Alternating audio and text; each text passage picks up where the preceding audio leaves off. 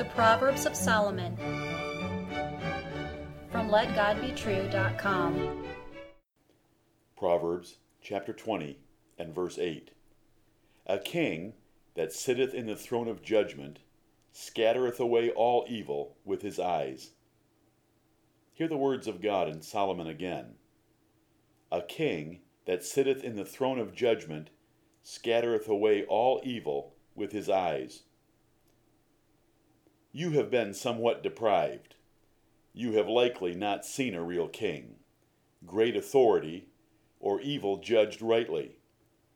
A great king was a glorious sight. He used his throne to rightly judge his people. He greatly restrained evil. It was one of the world's most beautiful things, according to Proverbs chapter 30, verses 29 to 31. Good government, of any sort, emphasizes the throne of judgment, where wrongs are corrected, the oppressed defended, the wicked punished, and the righteous honored. Such a government will reduce evil by the consistent fear of revenge it conveys. Kings that hate wickedness and enforce righteousness will endure. It was this kind of king that the Queen of Sheba witnessed in King Solomon. This proverb is not true of every king. The proverb speaks of a great king, a righteous king. Many good judges in your nation are like this proverb. They take their job seriously, and they use their office for the prudent exercise of justice and judgment to protect the innocent and punish the guilty. A wise king will scatter the wicked and crush them under the wheels of justice. Proverbs 16:14 and 20 verse 26. Consider what David did to the two generals who beheaded Ishbosheth, King Saul's son. But many rulers, including kings, compromise the throne of judgment.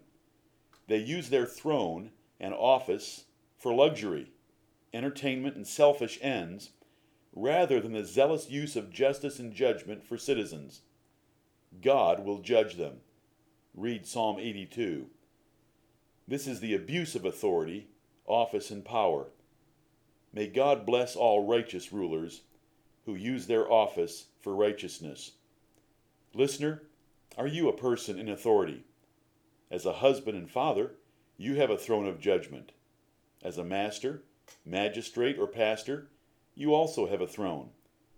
Do you exercise your office and authority for the greater benefit of those under you, rather than for yourself?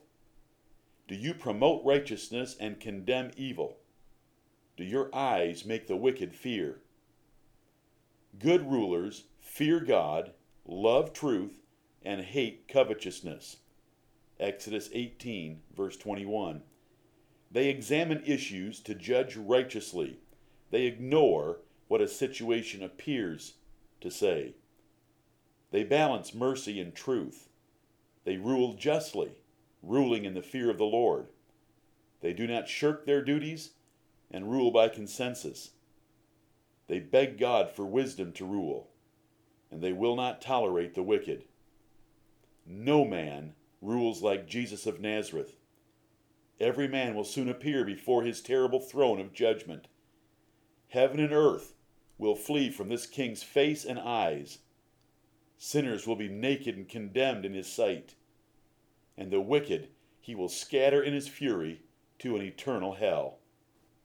Dread Sovereign, have mercy. Amen.